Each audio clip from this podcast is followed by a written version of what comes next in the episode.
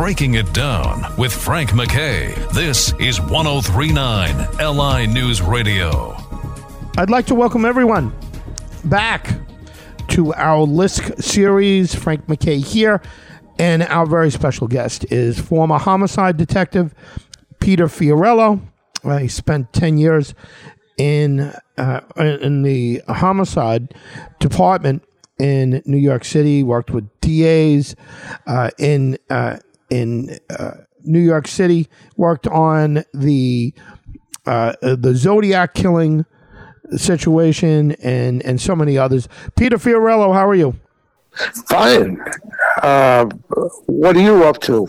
Well, hate- we're hate- we're yeah. round, we're kind of rounding up, you know, going around yeah. the, the back turn here, and uh, and and one of the things that just came up is uh, is Spota's uh, destination. I was going to say his sentence, and that's been done for a while, and and same with Chris McPartland, and. Uh, i- i- interesting thing is where these guys ended up. Uh, do you have any thoughts? And and the reason this is relevant for for Lisk is that these two individuals, Chris McPartland and uh, and and Tom Spota, were in charge of the DA's office. Spota being the Right. DA, and McPartland, of course, being his right hand. And I say this not for you, Peter, but for folks that just might be tuning in.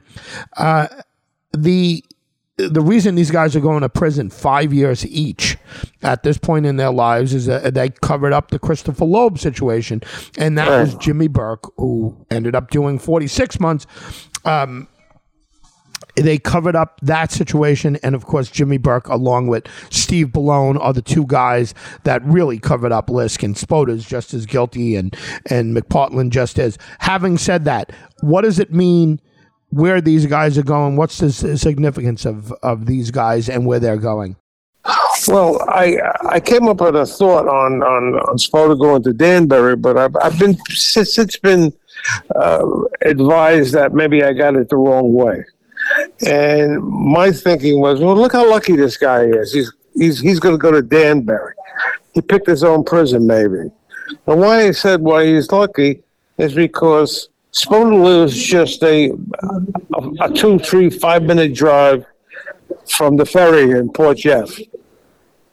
So he jumps on the ferry with his car, and once he gets to Bridgeport, it's a it's at most a half hour drive to the prison, which is very convenient.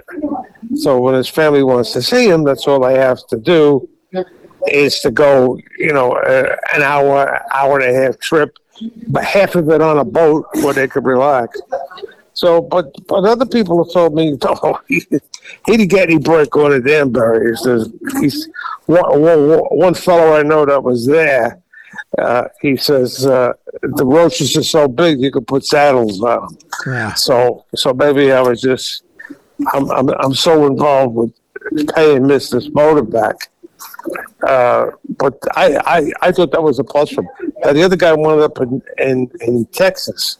I don't I don't know what happened there. But the guy says he's not going to have a happy. He's not going to have a happy say. One one fellow I know very well, and you know, says he'll probably wind up in a hospital. He'll check. He'll, he'll do most of his time in a hospital. He'll come up with some ailment or something. So that's about that. Uh, no, no, who is that? You're talking about McPartland being No, no, uh, no. I mean, it's, uh, uh, Sp- Spota. He'll. Well, we know he's got a, a condition already, but uh, at his age, he's probably slow moving. But uh, I, uh, I. By the way, you, you, you know Judge Hudson, right? Yeah. Yeah, I sent him an email today. I asked him if he's going to be at the dock when Spota takes off. And, you know, wish him well and bon voyage. Yeah, I'm sure Judge Hudson loved that coming from you. Yeah, well, he doesn't have his buddy Duval around anymore, right? Well, listen. Here's eh, eh, here's a couple of things uh, about this whole thing. I, I I don't care how big the roaches are. It, it is Yeah. much better. It is much better for his family to to jump on. I, I mean, it, that's by far the closest for the Spotas who who live in you know Mary Ellen is his lovely wife, and I mean that sincerely. She's a wonderful lady. Uh, Mary Ellen and and anyone else that might be living in the Spota house uh, is I, feel- I, feel- I mean, I, I feel bad. yeah. I mean, they're in the Mount Sinai, right? So Yeah. Mount Sinai is right on its way to Port Jefferson. Yeah. And and Port Jefferson is where the ferry goes, and you go to Danbury. I don't know how far is Danbury from the ferry. It's uh, it's, It's about, it's about, it's about 29, 30 miles. Yeah, so you know that you know uh, they'll deal with the uh, they'll deal with the roaches there. Uh, maybe And you're going, and you're going in your car because you're loading it in on a boat. yeah, So, so, so, so, so that's an easy trip. Uh, you know, you, you know, when they sent my son-in-law to jail, they sent him out to Buffalo. I mean, they, they, they didn't give a damn that he had a small kid that had to go see him. Uh, you know, they sent, they sent them away as far away as they could just to be miserable bastards, what they were. yeah, uh, and- unbelievable. Well, the that whole case, we you know we need we need time to uh, dissect that case because that's what got you involved. Uh, your Right. case against your your son-in-law when you saw how how dirty things were going to uh, run under under uh, Burke. Oh, you saw- Spota. Well, you saw another case that they, they reopened. I, I don't know why Sini's doing it. I mean, he's looking for some uh, some uh, ca- capital on it. You know, with the Oliva case, which never should have been done in the first place. But now all of a sudden he rides to the rescue on his white horse, and he's he had uh, John Oliva, the cop, exonerated, which is fine for the new DA. So he, he probably would have done it anyway. So why not? you know, uh, you know, Tierney would have done it anyway because he would know the case. But but the city jumped the gun and he did it. Hey, let me just uh, keep your thought for a second. Let me remind folks of who they're listening to. Frank McKay here in the midst of our Lisk series, uh, part two of this week's Lisk series. Uh, Peter Fiorello, former homicide detective, is our very special guest, and we're talking about the the, the latest. uh, You know, basically the latest in the Spota situation, and and what it basically we know is is where he's going. He's going to Danbury, Connecticut. McPartland, Chris McPartland, is going to uh, to Texas, um, and and that's a punishment, Peter. You know, you can say what you want about. Uh, uh, you know about where Spota's going, but McPartland, boy, they couldn't they, they couldn't find a, a further spot unless they went to all the way to California. They couldn't find a, a, a further feasible spot to put Chris McPartland. I, I don't know what that is, other than the fact that hey, we hate you, Chris, and and we're putting you in Texas. I mean that that's telegraphed, uh, is it not? Well, you know, yeah. I mean, I, I think with all of the stunts they were trying to pull, uh, pre uh, uh, trial, post trial, you know, they sort of they were asking for if, if there's any retribution being paid back to them.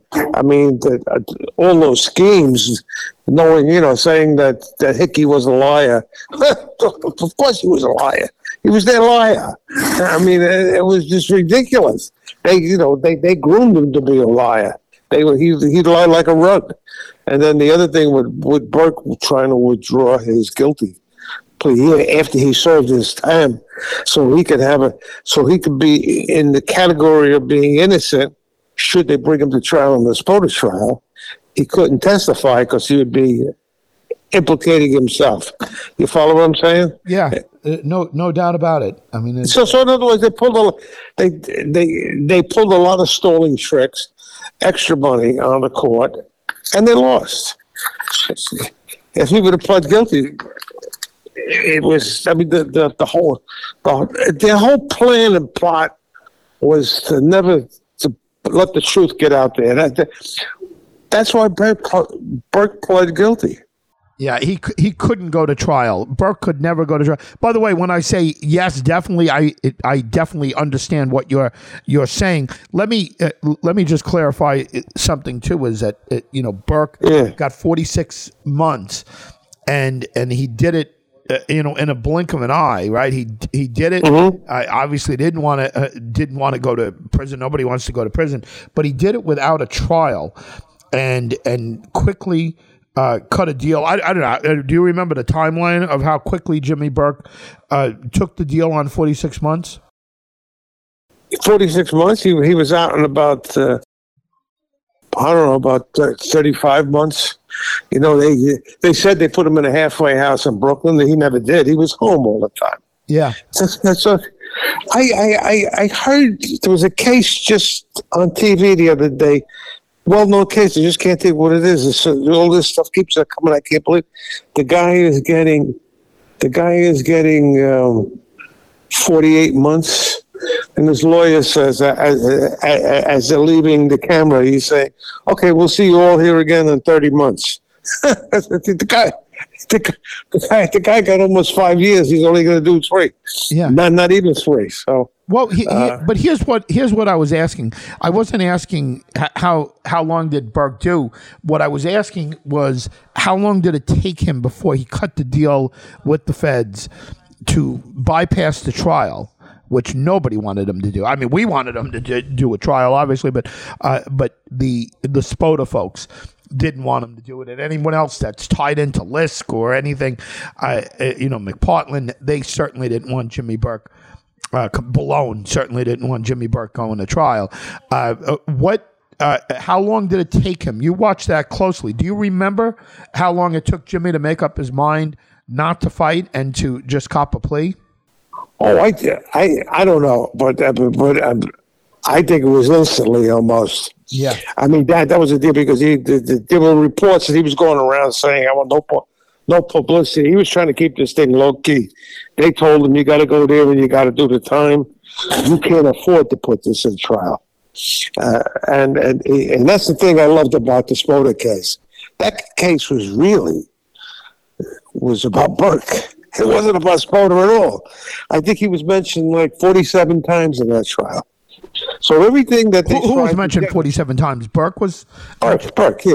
So yeah. So every so everything they tried to do is to keep it quiet about Burke got out in the Spota trial. Everything. I mean, that was the beauty of it for me. I mean, I took spe- special satisfaction in that.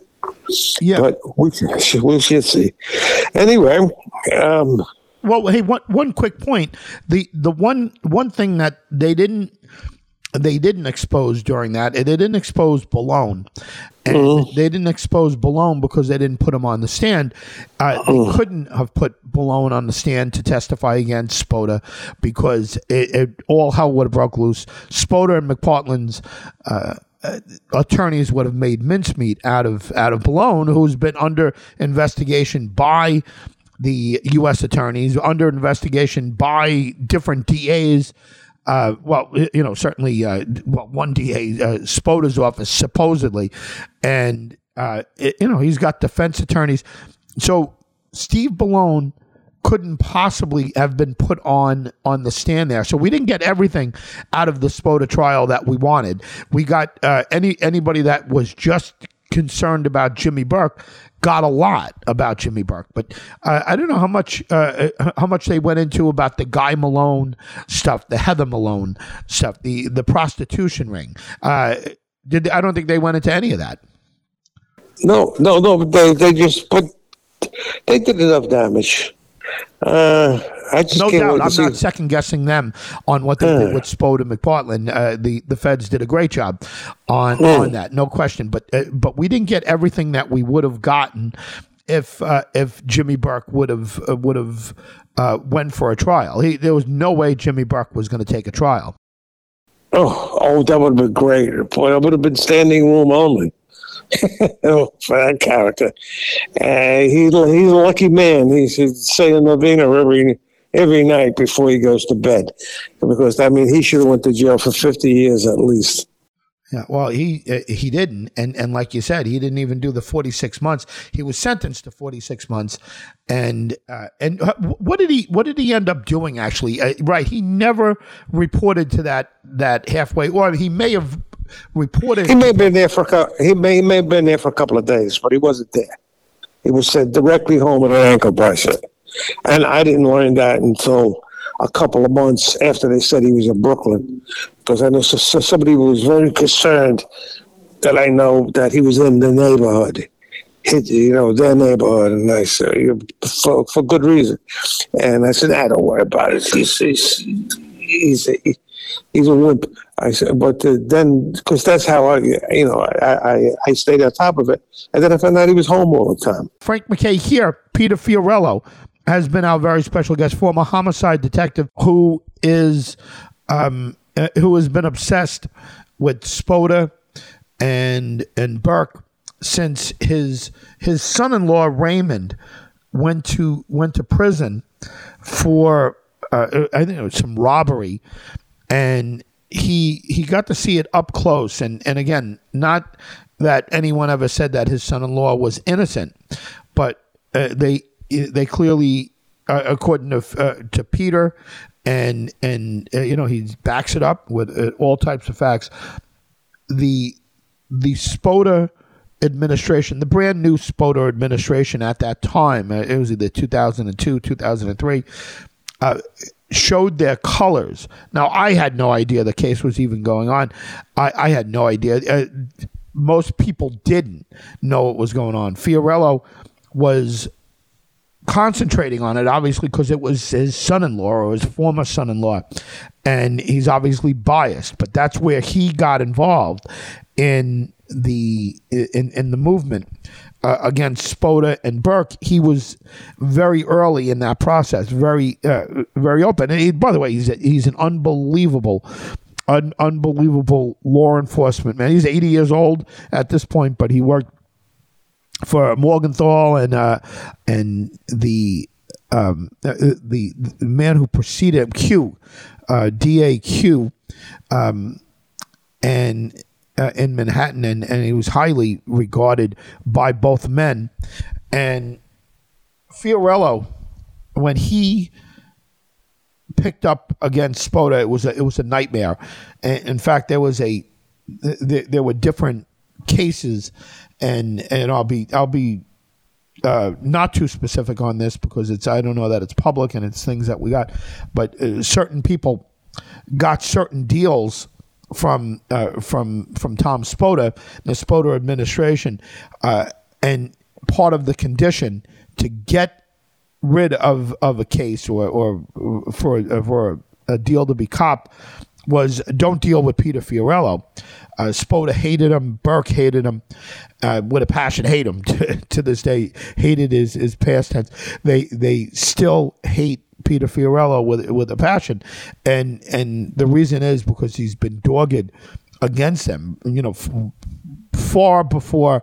Uh, you know, I was critical. I mean, I was supportive of, of Spota in, in 2001, very supportive of Spota. That's no no secret and many people were supportive of Spota all the way up to a certain point, and and that certain point is different for so many uh, different folks. For Fiorello, it was immediate. It was uh, it was immediately. Um, he immediately recognized what was going on there and if, uh, if, if we gave him the time, Peter Fiorello could explain to you everything that's gone gone wrong with the the Spota administration. He's on record as uh, as as pointing this out very very early. Uh, Peter Fiorello is also uh, one of the reasons why Newsday doesn't doesn't use comments anymore. Um, it, it, disgraceful that they they cut that out. That was a big part of what was going on. Uh, the Christopher Loeb situation really came to to play through. Uh, the the work of the people on the comments section, and and it was nothing that I was particularly interested in at at the time. I, I you know I'm not a Newsday uh, person, and you know I, I you know question Newsday uh, bringing up Gilgo Beach maybe five times uh, in in uh, ten years, uh, which is just ridiculous. No major stories, and the uh, the one person that was uh, that was handling um, Lisk and and and talking about Jimmy Burke, who broke the the the Burke story, and we'll need a whole show to deal with that. Uh, they got her out uh, of Newsday, and and she was the one, and and again, she ended up working for Tom DiNapoli. We won't go into uh, we won't go into her uh, yet, but uh, what what she Tanya Lopez is. Um, is who that individual was and what work she did on on the Burke case. Uh, incredible, uh, work, journalistic work, and, and the best that that Newsday's uh, done in any recent history. And and they got rid of her, you know, and she ended up working for Tom DiNapoli, and you know, good for DiNapoli to put somebody on like Tanya Lopez, but uh, but Lopez's uh, uh, pen uh, you old fashioned uh, way of looking at it, but pen uh, or typewriter, talk about an old fashioned way, was silenced by Newsday, and, and she was really one of the people that were, were shouting from the rooftops what was going on with Burke. And without Tanya Lopez, the the, the Christopher Loeb situation uh, wouldn't have ex- uh, exploded. And the comments section in uh, in Newsday that was attached to Newsday online was uh, uh, was removed because it was exposing too much. Peter Fiorello, our our latest guest uh, here, was uh, was one of the reasons uh, why Newsday got rid of that. He was just he was getting so much information uh, across that Newsday wasn't wasn't concentrating on. So kudos to Fiorello. And and you know he's been the bane of of Spota and Burke since his son-in-law since his son-in-law was uh, was arrested, prosecuted for you know doing something he admittedly did wrong, but uh, uh, the details of uh, of of that arrest and that prosecution uh, is what set Fiorello off. Frank McKay signing off. You've been listening to our Lisk series. We'll see you all next week on Wednesday for another episode of Breaking It Down and our Lisk series.